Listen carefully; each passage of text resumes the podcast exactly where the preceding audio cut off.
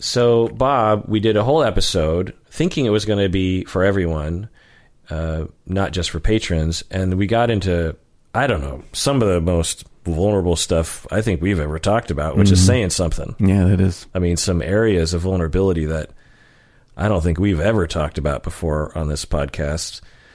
So, as usual, just because of, I don't know, self preservation or something, this is going to be a patron only episode. Instead of it going out to 8 billion people, it'll just go out to, you know, the few thousand that are patrons. Um, so, that's what we're going to do today. Do you think that's a good idea, Bob? Oh yeah, yeah. Total agree. This is the Psychology in Seattle podcast. I'm your host, Dr. Kirk Honda. I'm a therapist and a professor. Uh, I'm your friend Bob.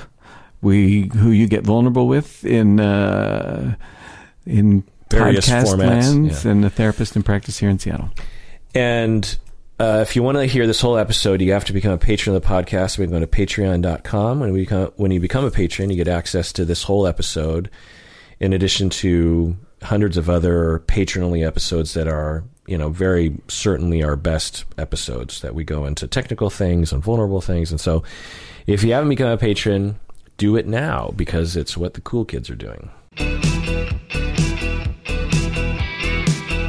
So, Bob, we got emails. Let's answer them. What do you say? Yep.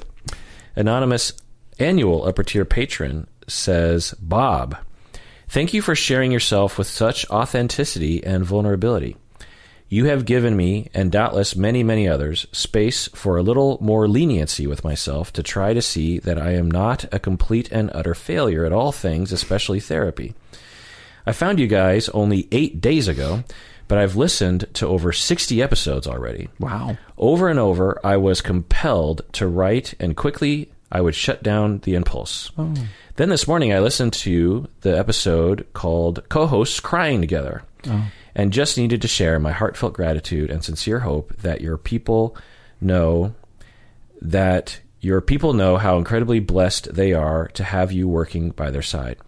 I'm 33 years old and hmm. starting therapy in 18. I started therapy 18 months ago. Mm-hmm. Since then, I have battled through each session. Poor guy now sees me three times a week, a situation that completely baffles me. I have such a hard time admitting just how terrified I am each session, and I fully expect the whole routine will wear him down before I can find my way through this. Hmm.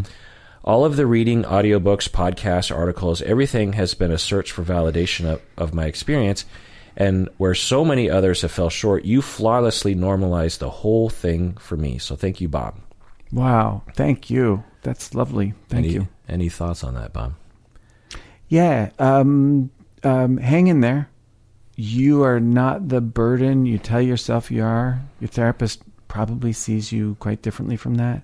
And then the other thought I had is there's a part, there may be a part of you that you find is, it's almost like it's safer to believe the bad stuff and really, really risky to believe that you actually could be loved, cared for, appreciated, valued. Um, and so keep risking. It's, I know it's not easy. It's not easy for me either. Um, um, but all we get to do uh, is we get to chip away. So keep chipping. hmm Yeah, Dare Yeah. to believe occasionally. Yeah, Okay. and I'll double down on what they're saying is the you know, it's such a powerful thing for you, Bob, as a person, but also as a excellent therapist that understands how things work, to talk as a therapist and a client at the same time. Right? Yeah. It's one thing for clinicians to say like, well, it's normal to be vulnerable, it's normal to feel. It's another thing for you to be like, I feel this way. and and let me not just intellectualize that expression, but let me like take you with me on my the depths of my pain and uncertainty and and struggle. And I know intellectually what's happening to me, but 99% of me is not my prefrontal cortex. Right. My body and most of my mind is utterly terrified by closeness and, and assumes that I'm not worth it and that everyone thinks I'm a burden Yeah. intellectually, I, I think I know that, that that that's not true, but it's hard to convince the self of that, particularly as you get close to people and more vulnerable and more needy. You know, it's what it's sort of like. I'm about to take a jump out of this plane. Yep. I know intellectually that I'm probably safe, but um, I don't want to jump out of the plane. I don't care how how much data you throw in front of me. Uh, I'm not jumping out of this plane. Like, take me back down to earth. It's you know it's the same thing It is. in terms of the visceral fear that we fear that we feel and that is all consuming and and eclipses any kind of intellectual knowledge that we have about how things work. And so it's a powerful message that I don't know really exists literally anywhere else on the planet. I mean, it's a I, I, I can't think of I'm I'm guessing it probably exists, but one you're so good at describing it. Oh, and two, you are willing to describe it and go there. Uh, I wouldn't be surprised if you're the only human being on the planet who talks about uh, this common experience in a way that truly normalizes it for people. wow. Thank you. That's wow. I mean, and it's such a gift that, you know, as people are saying, and such a common experience, really. I mean, because at the extremes, well, I think w- the w- the experience you have is much more universal than I think we even talk about it as. Mm-hmm. The feeling of feeling like a burden, the feeling of terror of getting really close to someone, you know, Yeah. the denial of your own worth, I suppose, the um, the need for vulnerability and closeness and trust and um, to be seen truly, the um, kind of constant baseline efforts to please everyone so that we're worth it, like we have utility, like we're you know, as long as I'm extremely useful, then people will at least need me Yeah. and keep me Right. because not just because of who I am, but because they can't live without me. yeah. Right. I, am useful, like a, you know, like a Roomba or something. I think that I think all of us can relate to those Yeah. things. Yeah. yeah. Patron Emma from New Zealand says, "What's the hardest thing for therapists to address in therapy? Are there any you still find difficult even after becoming established?" Bob, what do you think? The hardest thing to address in therapy. Yeah. Wow. Um, well, I don't know what I would have said last year or three years ago, but I'll say this this year. Um, it's hard to address disowned attachment need, and most people disown their attachment need. So, like recently, I saw uh, uh, a couple, and um, um, I'm trying to move one of them into understanding this dynamic that keeps bubbling up, where they find themselves kind of on the defense. And part of them is saying, "Well, no, I really want to. I want my partner to be free to talk to me." But then when partner does, then they find themselves kind of really defending. And I haven't been successful with um, helping them move through that. And then recently, um, they were um, angry with me. And, you know, my first instinct is, well, I'm going to defend myself. Thanks very much. And because they were sort of attacking me for doing something they said was not, not cool. But instead of getting angry, and this is the hard part, but this is the part that I'm most happy with, is I didn't I didn't get angry and I just inquired. I said, Is there anything that's happening right now between us that's they it all relates to you know how things go with your partner. And through a series of you know exchange around that and talking about that they landed on this understanding of themselves. What they said was something like um, my feelings are not important.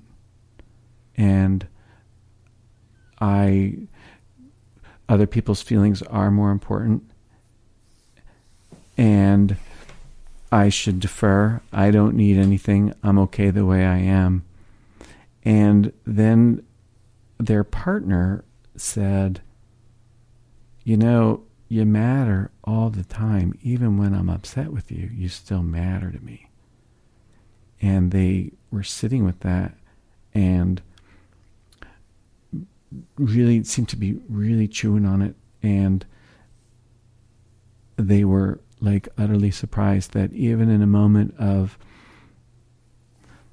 when partner were frustrated with them, that partner still loves them and that they could actually reach and use the relationship as a resource for comfort and soothing and that they don't have to white knuckle through partner's upset. So what they're free to do now, I you know, it's going to take practice, but what they're free to do now is in the middle of one of these moments when partner is very understandably frustrated with them, um, they have this possibility of saying, "I know you you're pissed off at me, or I know you hate me right now, but can you just reassure me that you still love me?" And partner will, I know this partner, that partner will say, "Yeah, you're you're aces, you're the best." Yeah, absolutely, still love you, and then their body can relax, and then they can actually be present and available because partner really needs that too. So the hardest thing I the hardest thing for me to do these days is to move people from their defenses into uh, recognition of and um, connection with, and then seeking their own attachment need. Mm-hmm. It's really fun though when it works. And it's hard. Yeah, it's hard. What's hard about it?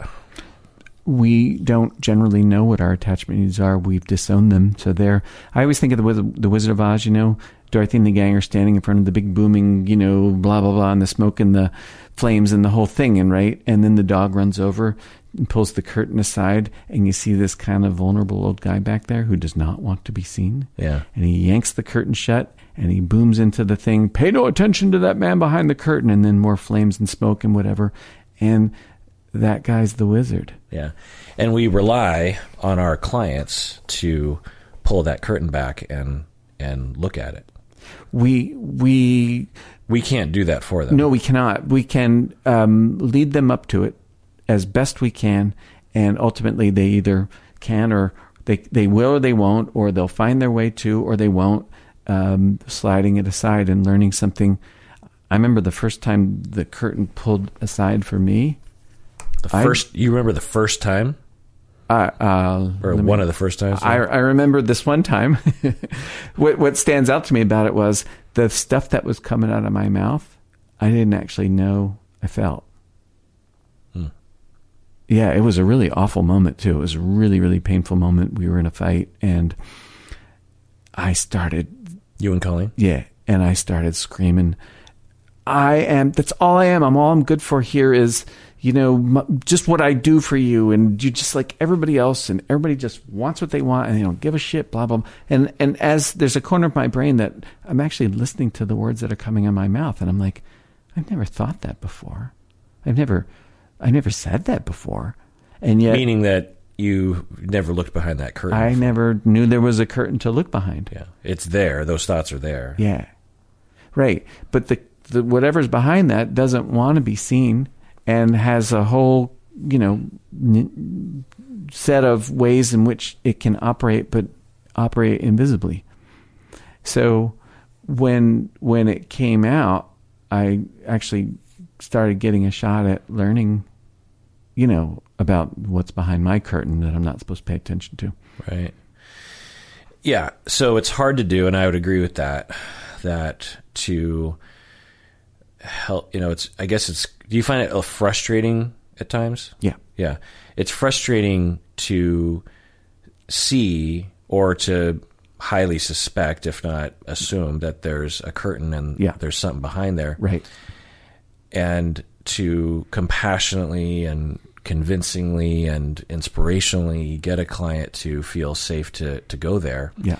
And to have them continually look the other way or deny we understand that, of course, and we sure. understand that it takes time yep. for people, of course, but it is frustrating because we see them shooting themselves in the foot and, Right. and denying their own humanity and denying maybe their partner a vision of their humanity Right. so that their partner can at least go oh that's why you do that uh, is it's frustrating to watch people hurt themselves Yeah. um, when if they if they just you know I, I know it's hard but it's you know it's there it's normal to be a human being and I that's what I find I find myself thinking and maybe even saying to a lot of clients of just like it's okay to be human you know it's okay to have insecurities and pain and it's okay to not know what you're doing it's okay to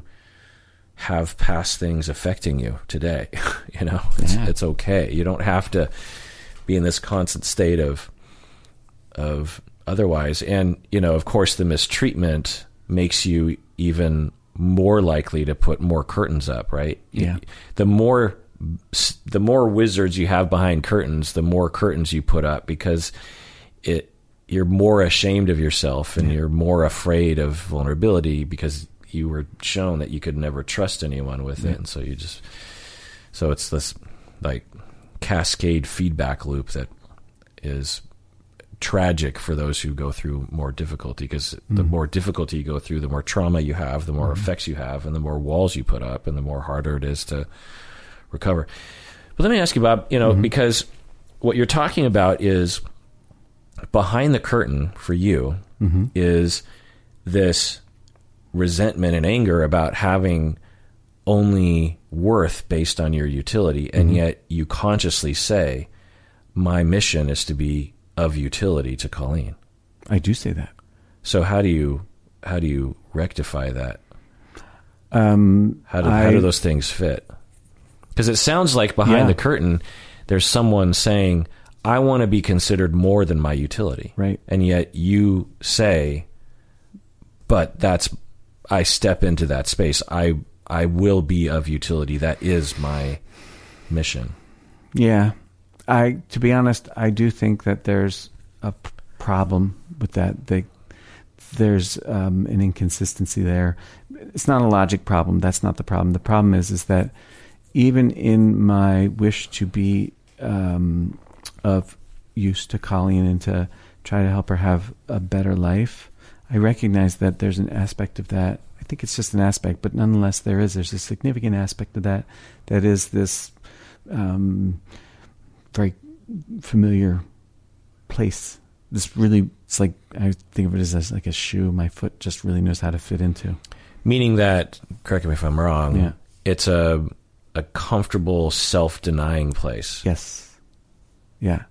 So like yesterday, I was we were talking about we were talking about something related to that, and I w- I was sitting there, and I didn't say it, but I was thinking, huh, yeah, is are you want to be supportive of Colleen, and of course that's true, and there's an element of this that's that habit of mind that you know the Butler habit or whatever you want to call it. Yeah.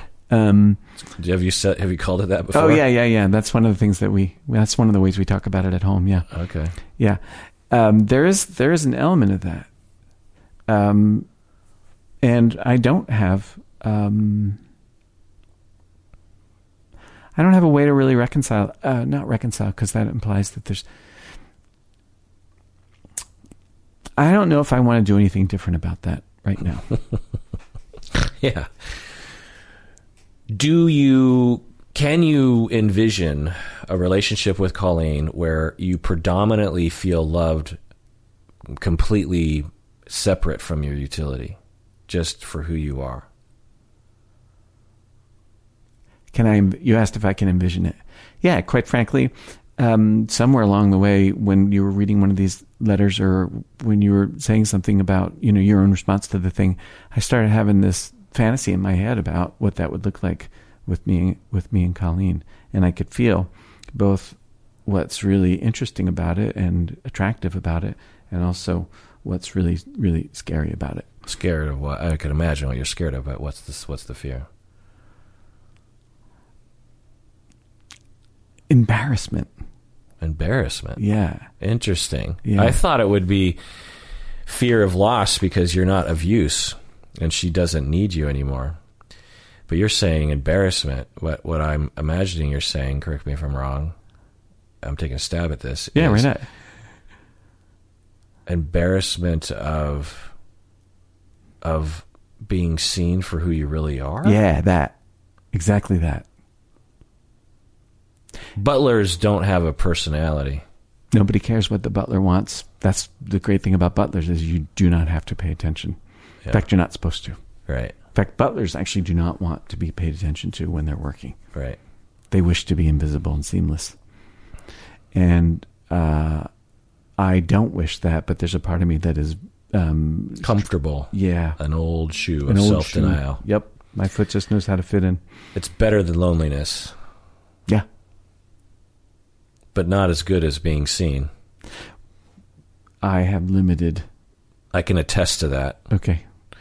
I'm not a butler to my wife. I wouldn't want to be. Well, what's it like to be seen? Embarrassing. Is it? Is- Yeah. Is, it? yeah. It's scary, you know? It's um it's um yeah, it's embarrassing. It's gross. It's messy. Well, what the hell's good? You're not saying much to recommend it. but in the same way that having sex with someone is gross and messy and being seen, you know, it's glorious. Mm. It's human. It's true. True in the sense that it's the nature of these DNA packets. It's just better, you know. I I want to be I want to be there. I don't want to be not there. I want to be loved for who I am and all the messy grossness of who I am, personality wise and otherwise. Hmm. I don't want to be loved for. What you do. I want to be re- appreciated for my usefulness Sure. and recognized, Yeah. and maybe a little loved for that. Like, oh, he puts a lot of effort into this and that. Uh, Mhm. Yeah. But I'd also like to have someone grab me by the ears and just love me. Hmm. Look into my eyes and if you were to be to fall ill and become completely useless to Colleen, what would that mean? Oh man, that'd be really scary. That'd be really scary to have no contribution. Like let's say, you know, quadriplegic, let's say, where maybe I can crack jokes. There's some utility in that. Um, but to actually not be able to function and be entirely dependent on her, like for bathroom stuff, even. Well, not dependent on her. I mean, that's one way of looking at it, but just not helpful to her. Not helpful. Not helpful. You're just a personality, you know. No, you're of no. You're of no use. You don't do anything for her. Yeah.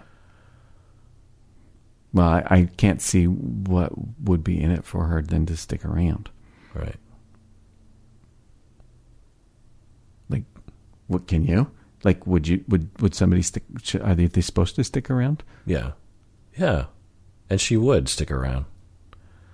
Well, yeah. I mean, maybe she would. You know, dutiful and all that. But Not out of shame, out of the fact that she loves you. She doesn't love you for being a butler, you understand? She doesn't want a butler. She likes you to be helpful, but she doesn't she doesn't love you f- for being a butler. oh, I'll have to ask her what the hell she does love me for. Then I'm quite positive she does not love you for being a butler. I, when you say it like this, of course, it just seems so obvious. But I got to tell you, my brain just really works with it this other way. Yeah. Thank you. Because I actually am going to go ask her, but I'm going to go ask her with uh, open mind and actually listen to what she Does says. your therapist like you because you're useful to him? yeah. No, I have a hard time with that too. It's hard to imagine, like what he sees in me, but he tells me that pretty regular Yeah. that he appreciates our visits or Because he doesn't let you to be useful to him. No, That's the purity of the corrective experience in therapy. Yeah, I I provide no service. I give him some money. Yeah. But you understand as a therapist, there's another client behind you if, if you know, if you don't see him that will pay. Oh yeah, yeah. He's not hurting for. Um, yeah, he's got plenty to do. Yeah. Yeah. So, yeah.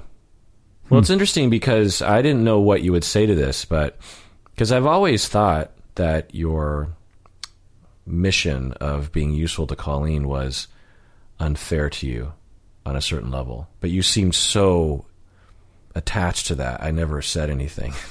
I was like, that's great. And I mean, on a certain level, it's fine, you know, like to say, and really beautiful and, and I think healthy to say, and I think you do mean this at least half of what you mean when you say the butler thing is it's my mission in life to love her and to be there for her. You know, I'm I'm a I'm a dedicated husband Oh yeah. And I pay attention to her mm-hmm. and my relationship with her matters and mm-hmm. if she's sad, I'm there. If she needs something, I'm there.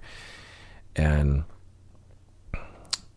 and that's that's functional and there's nothing self-denying necessarily about that, mm-hmm. right? But I think it there's another aspect to, you know, this dedication which is my only worth to her is being useful to her. that's that's all that I am. Yeah. That's all I could possibly uh, hope for. Right. I cling to that pretty uh, tenaciously. Right. Let's just say I don't even have a model for something different, and um, it's scary hmm and also embarrassing. Huh? No, to imagine. I mean, imagine being seen. Somebody grabs you by the ears and really looks at looks that that's embarrassing to me. Like, remember my pen? you remember I went him and Han about should I buy this pen or not? Mm-hmm. Yeah, well, I did. I bought a pen. Because it was selfish. Yeah, yeah. Yeah. To remind the listeners, Oh, um, well, I I wanted a pen. Um, like expensive, nice pen, yeah, that I just by like fifty buck, hundred bucks for a pen, Yeah, it was sixty bucks. Um, like one of those reusable, like Yeah. you put in you put in ink- cartridges and Yeah, that one. one yeah. of these kind of pens you just use for the rest of your life. Right, right. Yeah, it's made out of titanium. It's very heavy. It's nice. Um, right. Sounds slippery. Usually the expensive pens are slippery, which I don't appreciate. Yeah, no, it's not. I wouldn't like that either. It's also not skinny. Like Oh, there's some there's some really skinny. I don't know how anybody writes Yeah. with a skinny. I have a, a side note. I have a similar thing with expensive chopsticks or ohashi, as we call them in Japanese. The more expensive, the less useful they are to me. I want the kind you get from a pick uh, a takeout where you know it's just wood because there's grippy things, Yeah. and I kind of like the the squared off end because Right. it's easier to kind of grab things Grab, sometimes. yeah. Whereas when you start buying expensive, they, they're always lacquered, sometimes metal, and I find those to be extremely unuseful and unpleasant in your hands. And when you put them down, they kind of clang Clink. around. yeah, And um, yeah, I just like the the regular just wood the ones. bamboo. bamboo, right? Bamboo. Yeah. Anyway, so you were having this fantasy, which we consider we could consider it growth of that it would even emerge in your mind as Yeah. a this is not of utility to Colleen. This is only of utility to me and something that I want. yeah. And tell us the emotional journey you went on regarding it. Oh, so I looked at all these pens. Um, Pen porn. pen porn. I went I went on some Amazon pen porn, and then um, for a week, and then it was scary. But I told her that I wanted to buy. So prior to telling her what was going through your emotional soul, I don't want to be seen. I don't want her to see what I'm looking at. I mean, like lots of times, this is the end of the day. We're both in bed. She's got her tablet. I got my tablet, and I'm just, you know, you have a very comfy bedroom. we we do. It's very, it just, it's not, it's not cluttered or dirty, No, but it seems very fluffy and warm and yeah, and cozy. it's pretty cozy. Your yeah, bed we spend a seems very time there. cozy. Yeah, the the bed. Yeah, you've been on that. Yeah. Um, um, so I don't want to be seen. and um, I'm I imagine that she's going to be annoyed or irritated if I want to spend money on a pen. Um, the original You under, you thought that intellectually, or it was an emotional impulse. uh, emotional. And if you had asked yourself intellectually, you'd be like, she, she doesn't care. She didn't care. But a dominant reaction yeah. in your gut was, Right. she's going to think I'm frivolous and selfish. Right. Right. Right. So She's, you know, I don't want him to have that pen, so thus yeah. I'm going to stand in his way. Well, I don't want him wasting money on something stupid. Yeah. Yeah. And so there's an embarrassment. That's interesting. Oh yeah, it's really embarrassing. Embarrassing. Yeah. Yeah. You remember when we went to the movies? Remember a couple weeks ago? Yeah. Yeah. That day I bought a table saw. And um What did we see? James Bond movie. Oh, yeah. I bought a table saw that day. Uh, I got it off of off That was the night I ran into um, Ken Jennings. Ken Jennings. Yeah. That's right. Yeah. Yeah. And then we saw him on the way out. That's right. You got a selfie, right? I did. I was thinking about I should I should go up to his partner and say, "Are you Ken Jennings' partner? Can I get a selfie?" she probably doesn't get the kind of attention that he does. All right. yeah. Yeah. But I, I didn't. I let her be. Anyways, um, that day I uh, bought a table saw and I found one on OfferUp. I made an offer on it and then I came out and I said to Colleen, I want to buy a table saw. But I said to her, actually, I, I, I preambled it. I'm like, I'm really scared to tell you something. And she's like, like what? I'm like, well, I want to buy a table saw. It's 400 bucks. Um, some guy was selling one used. And, um, Yeah, it's a good price. yeah, it was. It was really, and it's a really good table saw. Um, I really like it. A- and she's like, okay. That was it. Yeah. That's it. Yeah. But me, I'm, and I'm, she's, I'm like, I'm still like, so I went down Yeah. to get it. It was, traffic was horrendous. I was almost late for the movie. Did you have, by the way, did you have an impulse of like, I could make you a lot of things with this table saw. I could be a very much useful to you. like, I should justify. Did you have that gonna- impulse? I didn't have the impulse to, because I couldn't defend it. I, no, because I, because I'm probably not going to make her a whole bunch of things. I probably, I don't know what the hell. Wait, didn't you literally make her a birdhouse recently with that table saw? I did actually. Yeah, yeah, yeah, yeah. It's Was nice that too. part of this whole thing? Uh, Were you trying to justify it by making her something with it? Was it the first thing you made with the table saw? I don't. I think it might have been, but I don't think. I I can't remember. I think I was already making the birdhouse before I got the table saw, and I could probably make that birdhouse without it because I have a different kind of saw that I could use. Um, but um, Well, tell me more about this embarrassment thing because I'm I'm confused Yeah. about that. Well, it's. I, I can only. This is the story that comes to mind whenever I think about this shit. When I was 22, I was in therapy with. Um, I had a therapist when I was 22.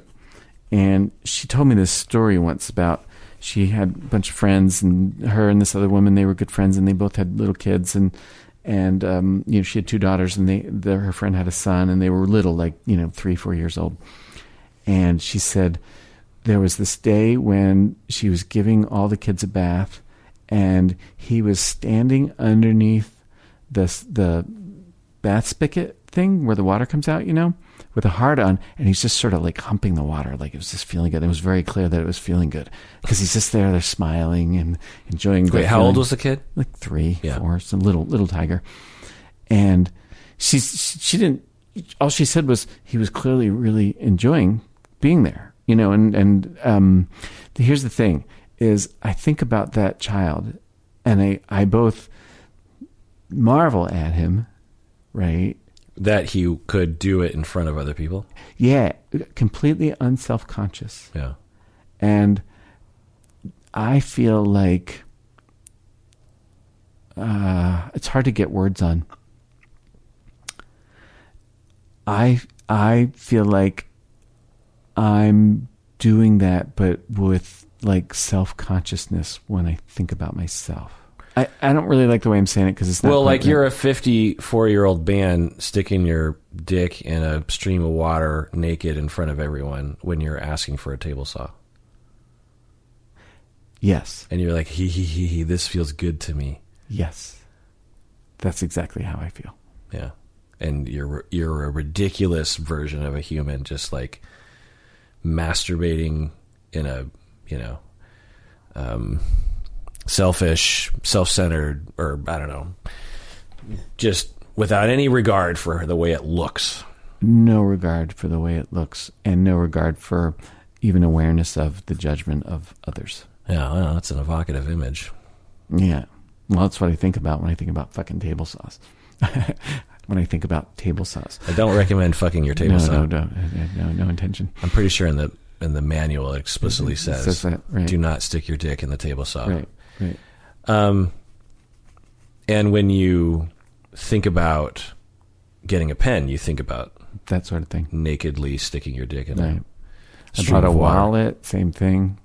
Yeah, And and it is it's kind of like in a way it is like porn because when I bought this wallet, I spent a week every night after work for about 2 hours looking at various kinds of wallets in this particular. sure. I'm like that too. I I, I get real. I don't You know. geek out on it. Yeah, I, I want to make, especially with today's world of online shopping, you can really dial it in. You know. Yeah, yeah, you can. So it's interesting. But to be seen doing it is mortifying.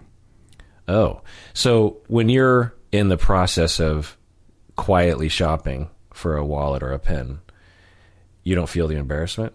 You're just like, well, no one can see me, so I'm okay. I do, and then after a while, um, I, I you probably get. I, I actually want to know if you get this. I sort of saturate, and I can't do it anymore. It's like, ugh, I'm sick of this. If I'm finding it hard to lock in on a choice, then yeah, I'll take a break and I need a fresh mind later Yeah. on to approach it. Yeah, yeah. Mm-hmm. But I, I guess that, yeah, I guess so. I guess I'm normal that way because I get the same thing. But then I feel like I have this sort of hangover of why am I even doing this? Like, do I need a fucking pen? I don't need a pen. Right. And um, do you- do you ever feel that way? Like, I if mean, you're geeking out on something kind of. pen-ish. Yeah, I mean, it depends on what it is. Mm-hmm. I have to say, if it was a wallet or a pen or even a table saw, I, I think I would very quickly just pull the trigger and move on with my life. Because I don't, I have no problem with sticking my dick in a stream of water and enjoying myself. Metaphorically, Metaphorically speaking. speaking. I don't care who sees me. Because fuck off, get your own stream of water. God, you know, I always care about who sees me. I, I always have these stories in my head about what they must be thinking of me. Like like um I I bought a phone at the Apple store and the guy's like talking to me about it.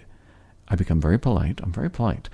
Because what I imagine is they think, yeah, man, look at this selfish jerk who's like sticking his dick in an Apple iPhone or whatever. I mean, all they're thinking about is the commission or, Yeah. I don't know, just trying to get or whatever it is, day. like yeah. this is like just another customer. I do this all day long, right? Yeah. I mean, do you know a specific trauma where this comes from?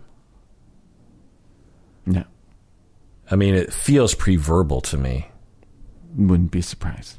where you are two and enjoying yourself, like with a cookie or something, Spigot of water, or maybe. literally even with your penis. I mean, I don't, I don't want to. It's the fact that it feels that you go there. You know, who knows what Yeah, who you were doing at the age Maybe. of two, and your dad like slapped you around maybe. or terrified you for like doing something for yourself. And maybe you were being a little prick, if you will, to stay with the theme. But most two year olds are a little prick sometimes and, you know, don't deserve to be terrorized. They deserve to be like, hey, you know, pay attention to your surroundings or whatever. yeah, Um, yeah, maybe. yeah. I don't have a, I don't have a specific memory. Yeah. And how interesting that it's generalized to literally anything that you do for yourself. Anything. It doesn't. You pick it. Anything I do for myself, it comes along for the ride. Yeah. Which is why I there's a poverty of things I do for myself. Yeah. There's a lot of hurdles you got to jump over to yeah.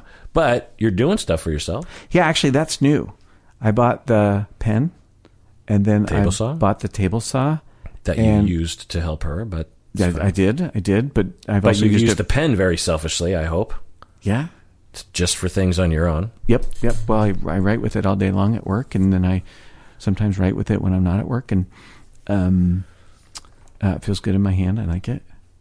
Have a drawer full of other pens that I. What do you even use a pen for these days? I feel like I never touch a pen these days Oh, I still take notes by hand. by hand. Yeah. Yeah. When you talk about this, what do you feel? a little checked out and a little embarrassed and Embarrassed uh, about what? Well, I feel like I'm sticking my dick in a spigot in front of all the listeners. I mean, God, what an image. Well, I mean that is the metaphor of of our of our conversation. Yeah. I mean, so do you feel self indulgent to talk about self indulgence, or self indulgent to reveal your self indulgence? I don't feel self indulgent to reveal it. I feel embarrassed just f to to be plain about it, to be out loud about it. And actually, I didn't really understand Because it seems feels ridiculous. Uh, yeah, uh, maybe it, that that's possible. I think that might be true. Or it's just hard to be vulnerable Well, that about something you're not used to being vulnerable about. yeah, yeah, Because that's weird to me because you're you're very comfortable at being vulnerable in other ways. Yeah. But this way you're not as comfortable. Oh, very uncomfortable. No, I don't Huh. like this. Yeah. What is it about it that tweaks you?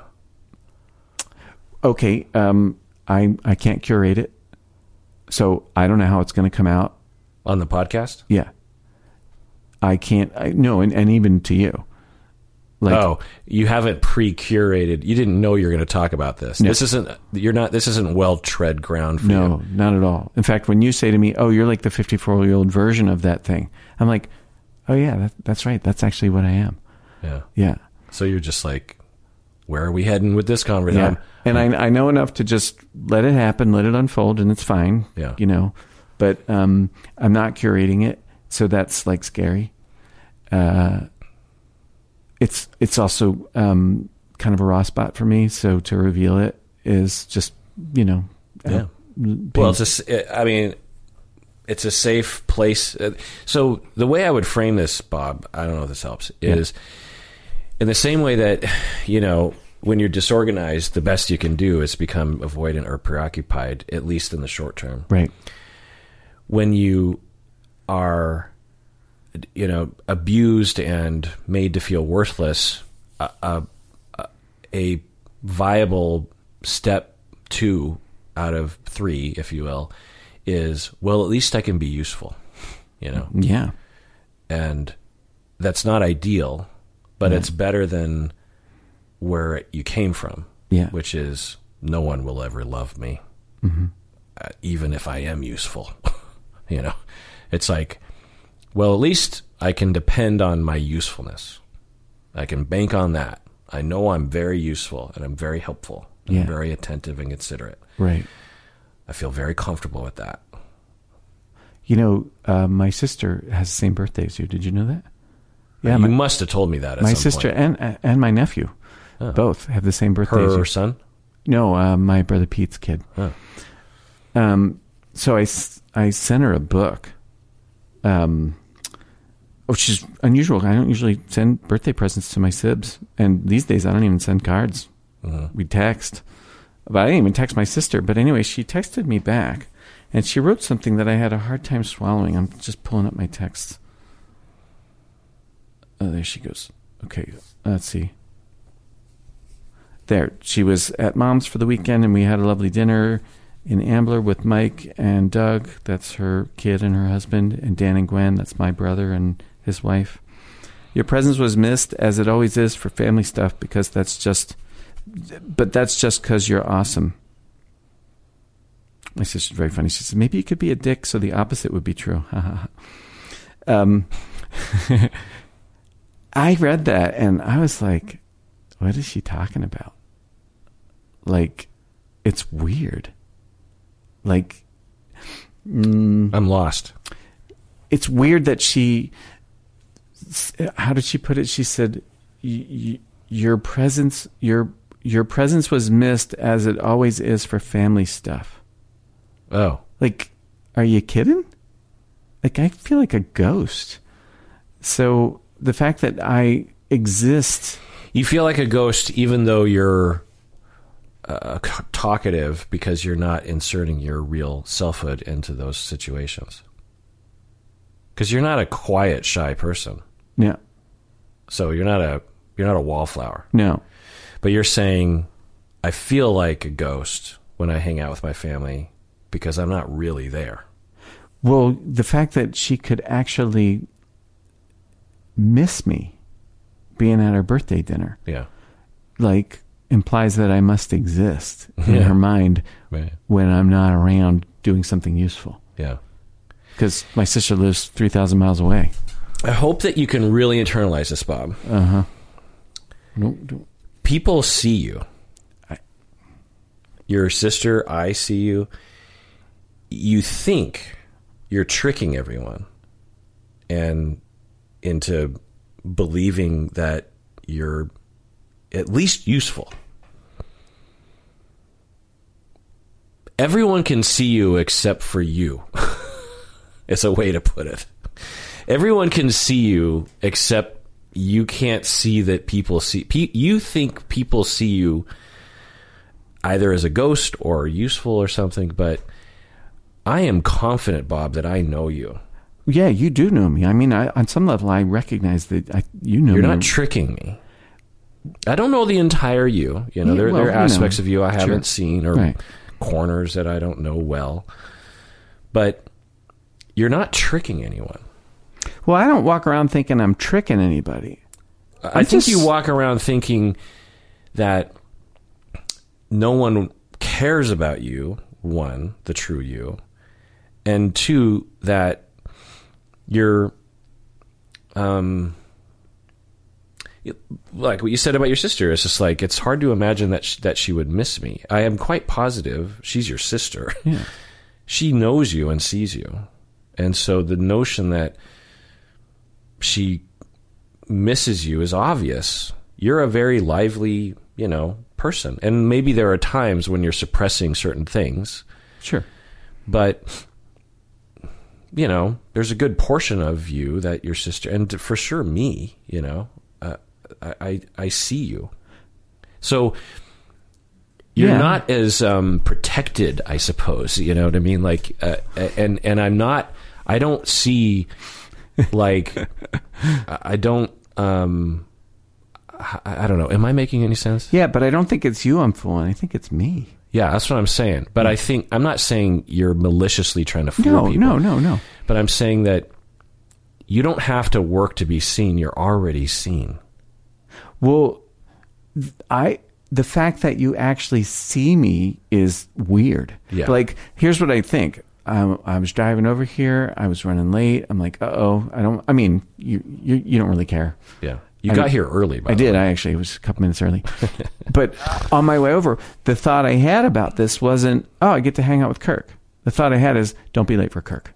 Yeah. Like, you know, that's the utility I'm going to have in this particular moment is get here on time and don't be late. Be a be a useful podcast Right. partner. Right. Yeah. But I mean, I look forward to coming over because I like hanging out with you, and you know, usually we podcast, but we also you know gab, and it's fun. Um, We gab and we record some of it. that's true. That's exactly what we do. Yeah. So, so, but I don't know how else to relate to you, or I don't know how else to. I don't think I'm fooling you. No, but I th- right. I think you're fooling yourself. Like you're saying, I need to be useful. You know, because that is where my that's where my usefulness is. Yeah. You know, that's where that's what he wants me to be. Yeah. That's that's my way of retaining my relationship with. I want That. to retain. Yeah. Um. That is, you know, not the case. We understand that, and Yeah. it's I you know I, I I think what I'm saying is a better way to put it is you've already arrived. You just have to recognize it. There's nothing to change other than how you see it. Right. Hundred percent agree. Yeah. And Like with Colleen, like Yeah. she already loves you for who you are. You don't have to change. You just have to see that and stop trying so hard to be a butler because you're just bringing yourself down. yeah. Yeah.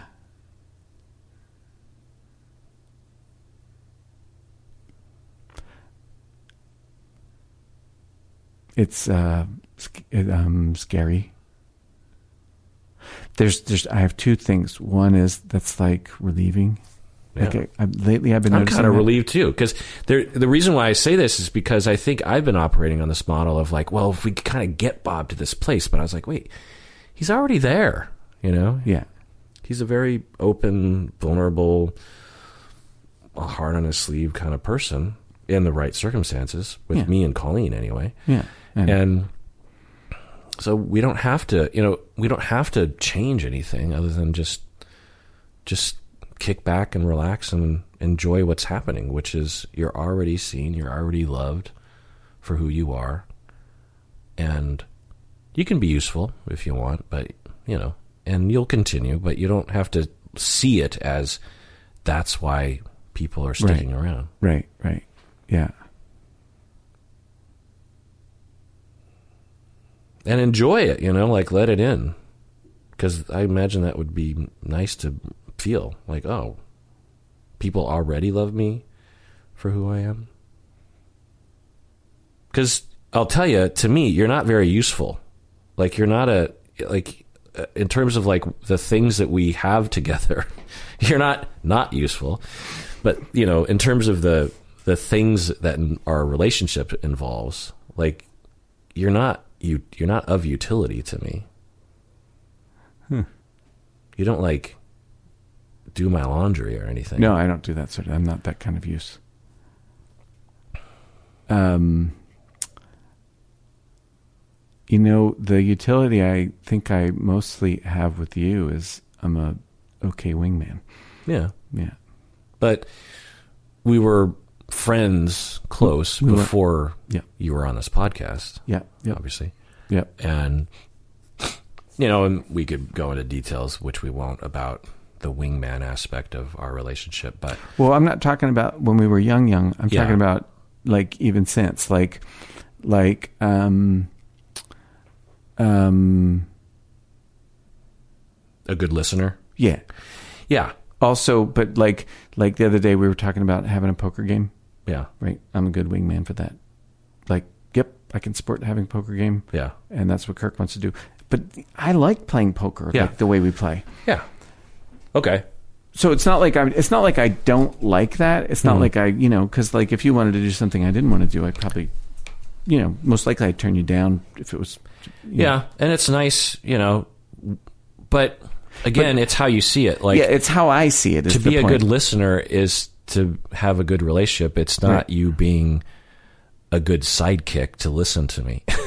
you know, if that's how you see it, that's one way. Another way is just like, well, good friends listen to each other. Yeah, no, it's true. It's true. I, I, you know, like I like you, so you know, hanging out with you is fun for me. Yeah. Like I look forward to seeing you.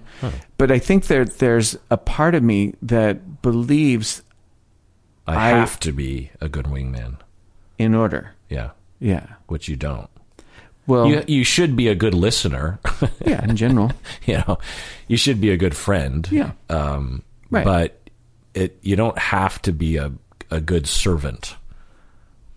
It's so automatic Yeah. that I don't even. First off, it's the shoe I don't even know my foot's in, Yeah. and um, so so the two feelings I have. One is like, wow, this is sort of novel and relieving, right? And the other is, wow, this takes a lot of fucking work. Well, let me give one example. Let's say I was podcasting at your house and I'm running a little late. Yeah, What would I be going through? I don't know, nothing. I'd just be like, shit, I'm a little late. See, because here's what I'd be thinking. It's like, okay, well, I'm gonna I'm gonna accommodate whenever this is gonna start. This is gonna start when it's gonna start. Yeah. I'm I'm not even thinking about you. Right. Yeah. I'm just like, I'm five minutes late. You know, BFD. Well, what would you think? Oh, is that what, that's what you'd think? yeah. I'd be like, I'm five minutes. I don't like being late. But, Yeah, right. but I wouldn't feel like anxiety about our relationship or anxiety about how you how you would feel about it. I would I I I wouldn't because I just trust you, and I even if you were a little upset, I'd be like, well, he'd get over it, Yeah. you know. And I I tried or whatever. Yeah. So, and I my value is bigger than just me being on time. Right. Right.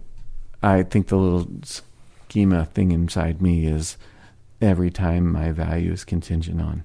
Right. Even though, like, I it's know. conditional love. Yeah. And I know it's just a thing. Like, it's a non rational, you know, strategy or whatever. Like, there's a part of me that knows that. Yeah. Um, But it's very comfortable. It is. Yeah. And also, it's, it's automatic. Yeah. And so my conceptualization is good. You know, you're you're in phase two. Right. And you're heading into phase you getting a pen is indication you're heading into phase three, Yeah. which is um It's a cordless orbital sander. that's your next thing. and you know, if those are the corrective experiences that you need, you know, I could really see those being that.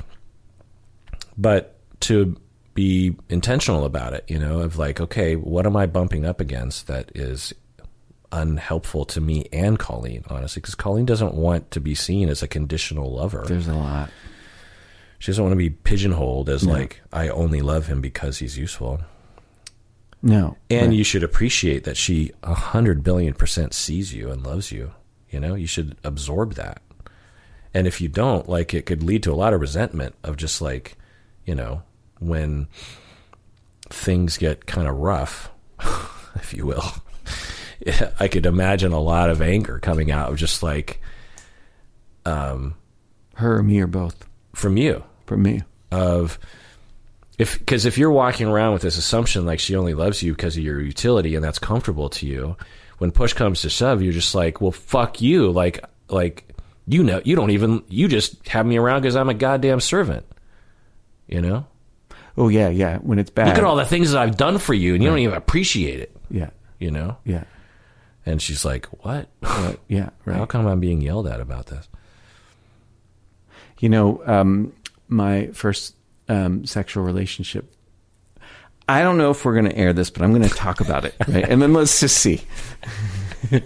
my my first sexual relationship when I was in college, I was young.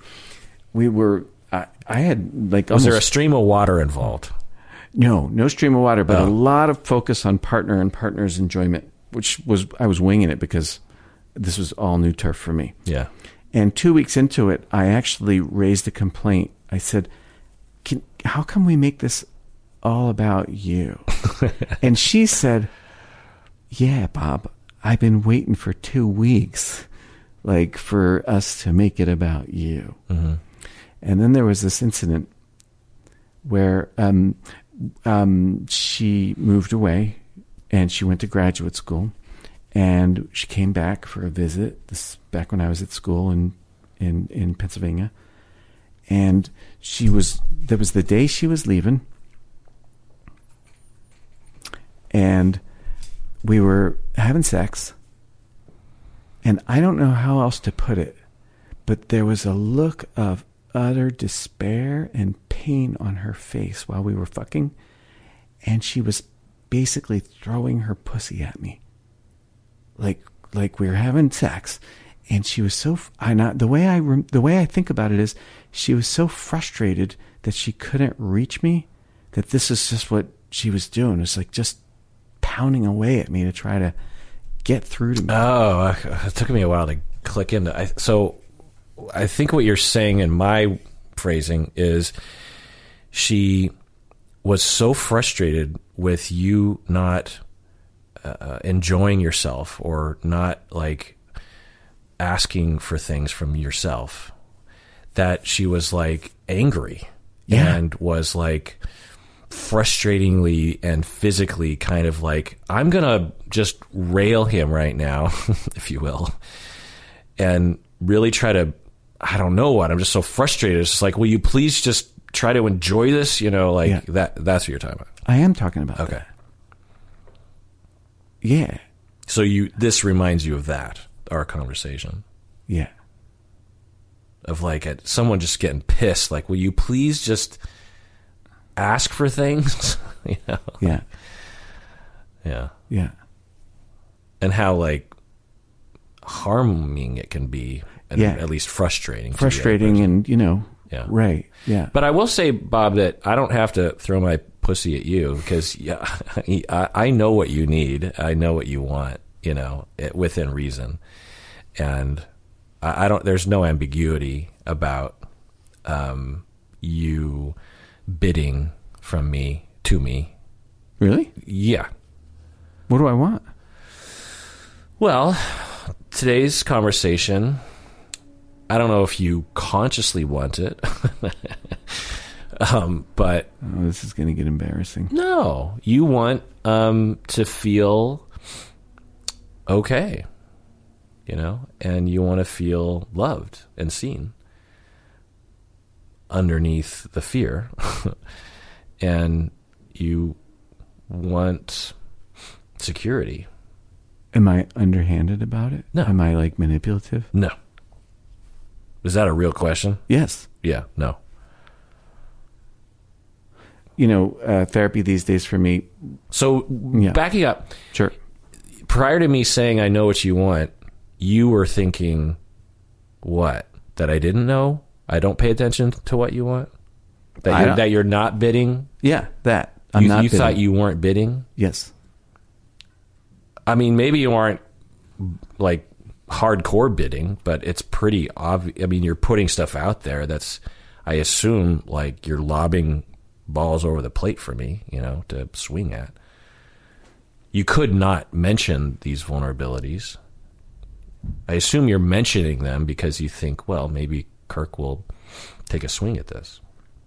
Right? I don't know why.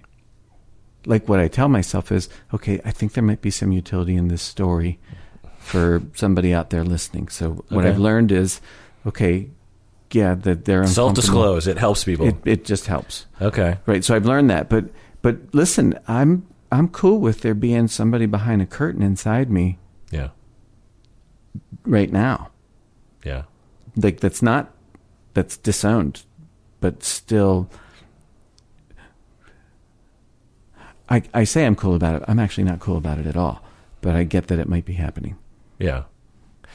And is it okay that I'm taking a swing at balls that you're throwing across the plate, whether you know I'm sitting in the batter's box or not?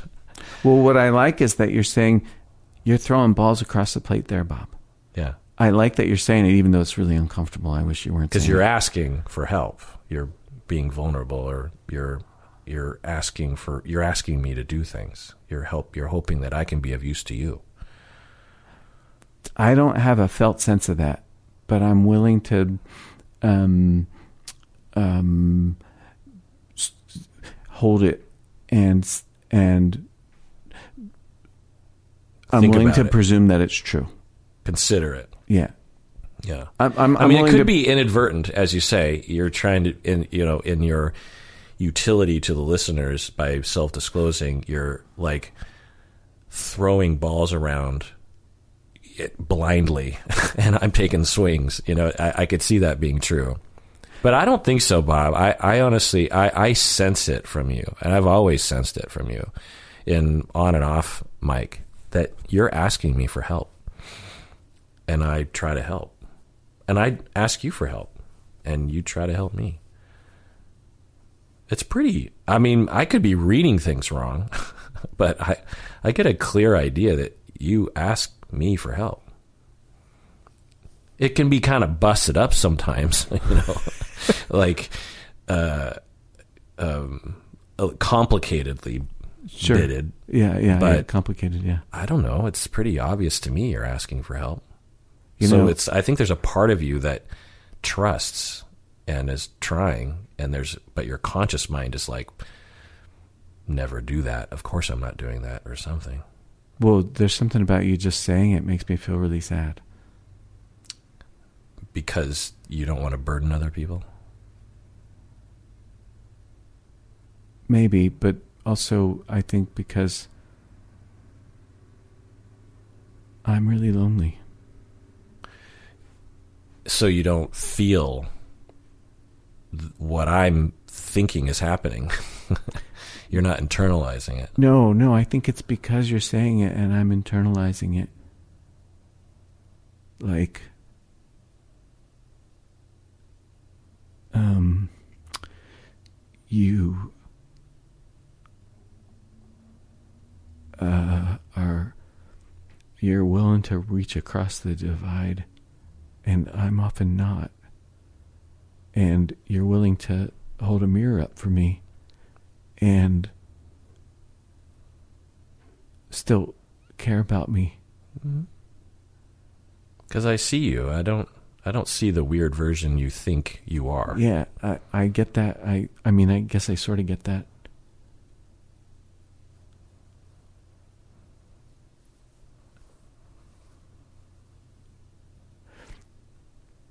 I suppose I'm really lonely, but I often don't notice it. I mean, being a butler would be lonely. Yeah.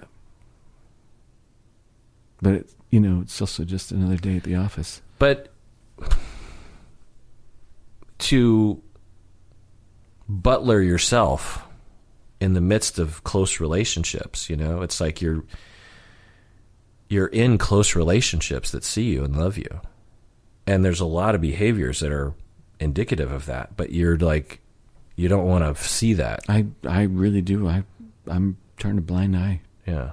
You're lonelyizing yourself. I I totally agree. Yeah. I'm Yeah. not saying to blame you. No, no, but I, no. I'm saying It's just just- if you can just throw back the curtain, if you will. Yeah, my own. You know, uh, we're out here, you know. Right. Or a better metaphor is we're already behind the curtain. Just open your eyes. Yeah. We already we're already there. And I get the terror of that, of course. But I'm not scared or bothered. No, no, I mentioned right. Yeah. Right. But I get the recognition sudden of my God, am I a lonely MFer? Yeah. Hmm. Thank you. It's good talk. Do you want to keep all that in about the pussy and all that stuff? Yeah, actually, I I kind of do. Okay. I guess you know I can think about it and let you know later if I. Because I think, that. you know, the way you phrased it is interesting, you know. It's the way I see it in my head still. Well, I think it's kind of stuck at a 22 year old, kind of like in the moment uh, phrasing, you know? Like, What do you mean? I can see you, correct me if I'm wrong, having a, a stuckness about that experience that doesn't really get resolved. And so you could imagine like you walk out of the room with her and you that's the first sentence kind of spills out of your mouth because it's sort of unrefined, you know. Very unrefined. Yeah. Yeah. Yeah. Cuz I the way you phrased it I was like, "Huh?" It's like hard it, to- it was a it- weird It's phrase. a weird. I know. It's it's the phrase that I've had for whenever I think about that moment. That's Yeah. that's what I see. Right. Uh, but it is. It's kind of a weird It's phrasing. kind of isn't it? weird. It's not it's not how you normally talk. No, no, I never talk that way. Yeah. Yeah. Yeah. And I could see how, you know, mulling it over in a safe place could refine the refine the sentence a little bit too. She was frustrated that, you know, Yeah. I wasn't Present. yeah, I wasn't uh giving her the gift of my sexual needs. Yeah. That. Yes. Yeah. And she had reached a, a limit. Right.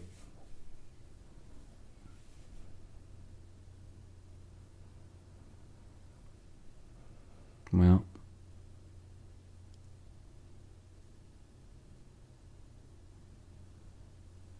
What's that? I don't know. Hang vulnerability hangover setting in?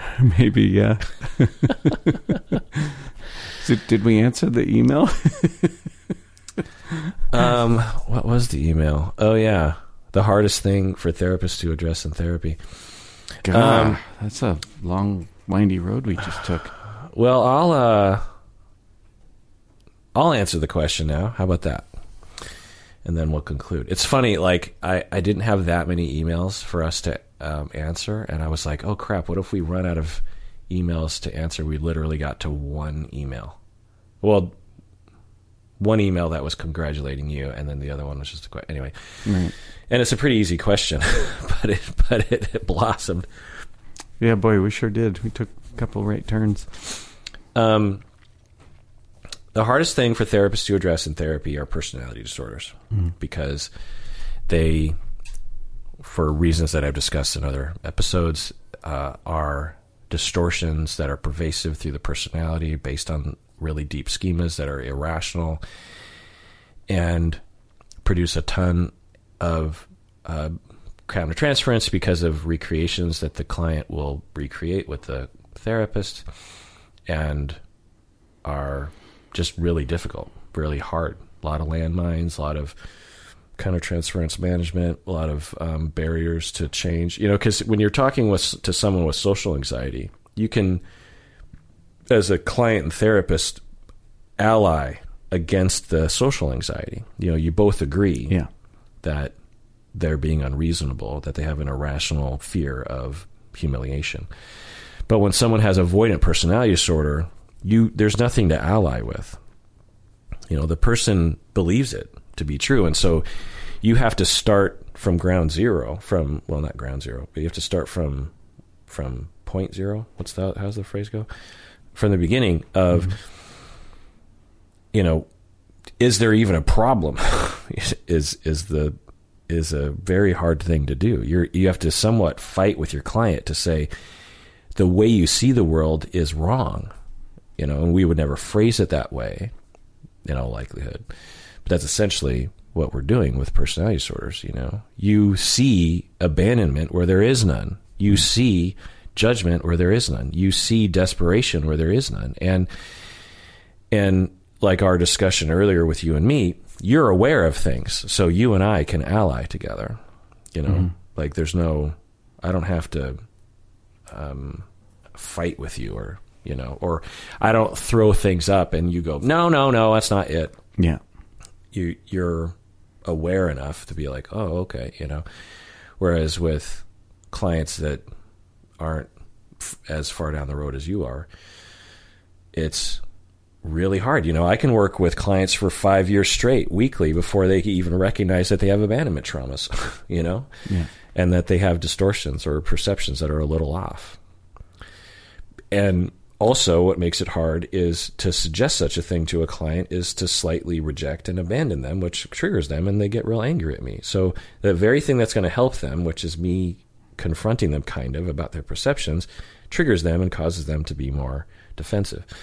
So, personality disorders are very hard.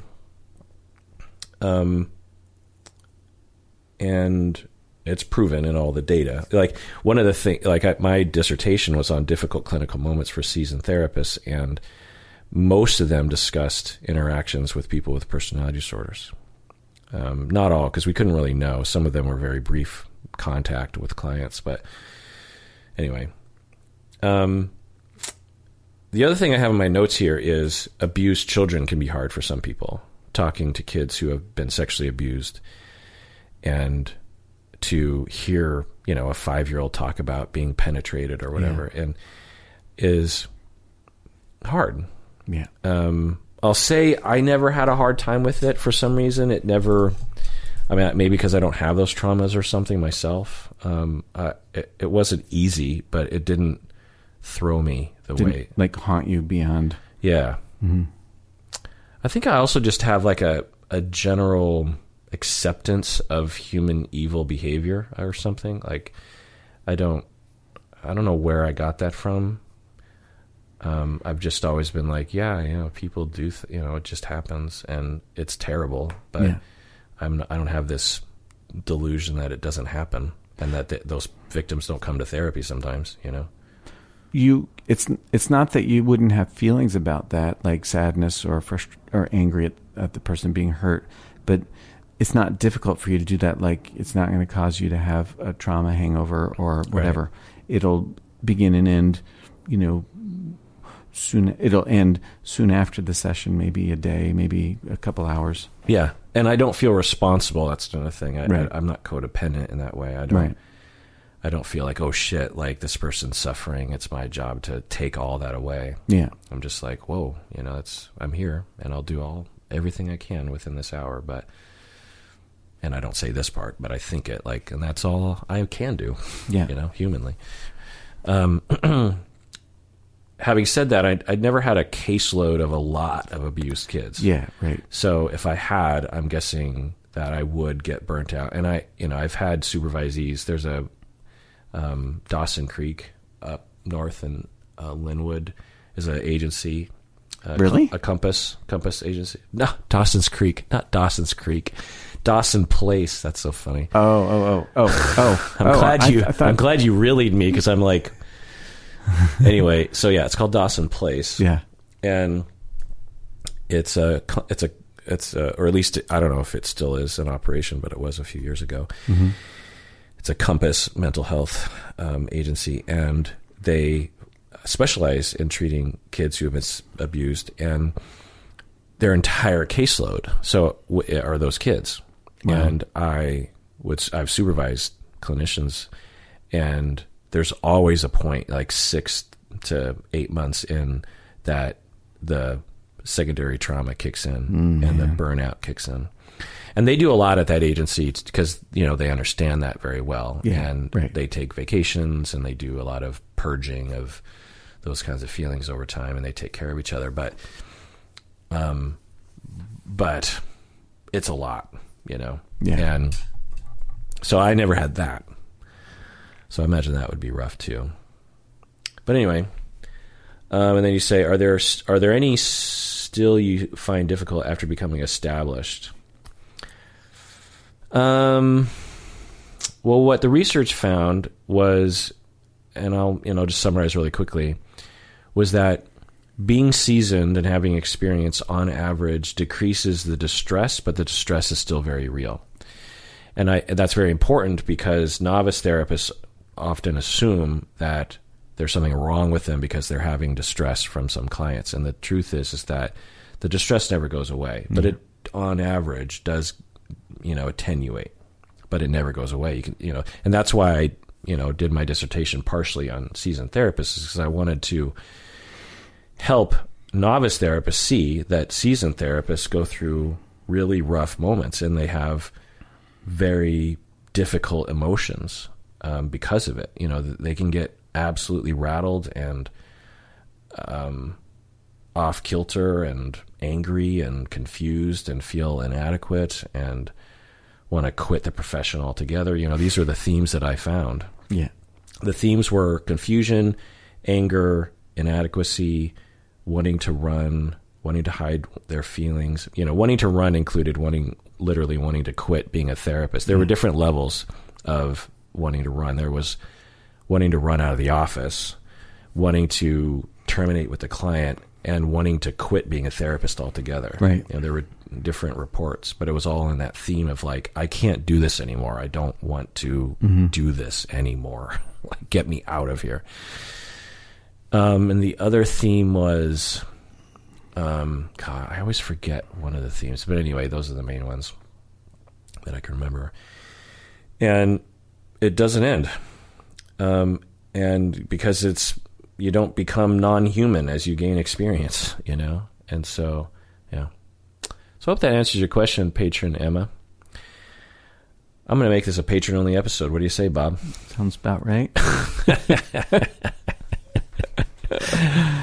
And um, if you have responses to this email, and I'm curious, you know, we I think we got into a lot of interesting topics today, Yeah. And so you can title those questions in the go to the website psychologyinseattle.com, click on the contact button, fill out the form in the subject line.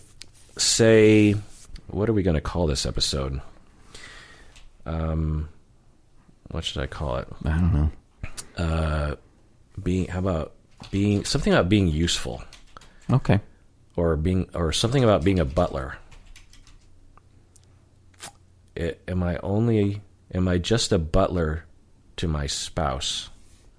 Is, is am I just a butler to my spouse? Sure, that's a good am title. I just a butler to my spouse? Well, that's too long. You call it Butler syndrome. Butler syndrome. Um, Butler syndrome. you might Butler have to- syndrome and hard-ons and streams of water. what if I just named it like? uh, anyway, let's see. Being useful, Butler syndrome. I mean, Butler syndrome would be fun, right? Yeah, I don't know have if to it listen would to it to. to understand it, right? Yeah, Yeah, I think Butler syndrome. So in the subject line, say regarding Butler syndrome, and I'll know to put it in that you know document with all those emails, and then next time Bob and I talk, we'll talk about it. What do you say? yeah, sounds good. All right. So everyone, take care of yourself. Love each other. Allow yourself to buy pens when you want to, because You deserve it.